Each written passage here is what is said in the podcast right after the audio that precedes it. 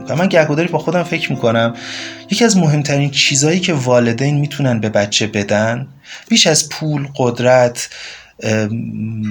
ارث و میراث و اینجور چیزها توان تجربه کردنه. بچه بتونه تجربه بکنه. توی تجربه شما چیزایی که باور دارید بهش رو به آزمون می‌ذارید هزینهشون رو می‌بینید. خیلی مواقع اگر که با هزینهش مواجه بشید یه سری باور رو ممکنه بذارید کنار.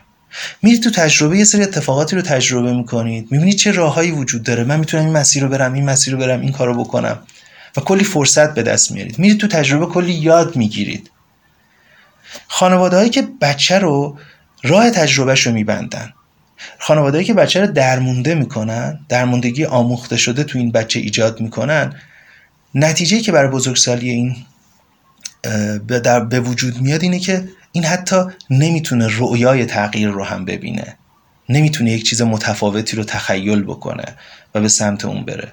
و به خاطر همینه که میگم شاید توان تجربه گری آزادی درونی تجربه کردن مهمترین چیزیه که والدین می‌تونن به بچه ها بدن. و اگه بچه داره جایی تجربه می‌کنه هی نگن نکن. هی نگن با شرم روبروش نکنن با تنبیه روبروش نکنن.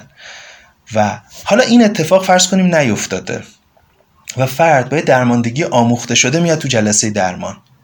درماندگی که حالا دیگه اون پدر مادر پیر شدن نیستن نمی‌تونه کاری هم تأثیری هم ندارن ولی خود فرد نمی‌تونه کاری برای خودش بکنه.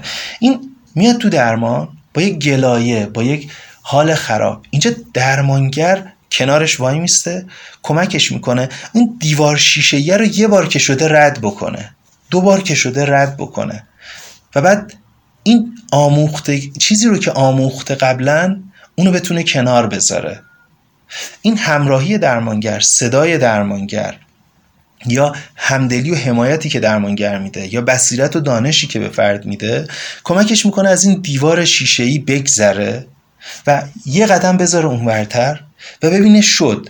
تو دفعه بعدی یه قدم اونورتر. یعنی درماندگی آموخته شده فرهنگ و خانواده رو روان درمانگر تلاش می‌کنه به طریقی برطرف بکنه و کمک کنه فرد یکم جلوتر بره.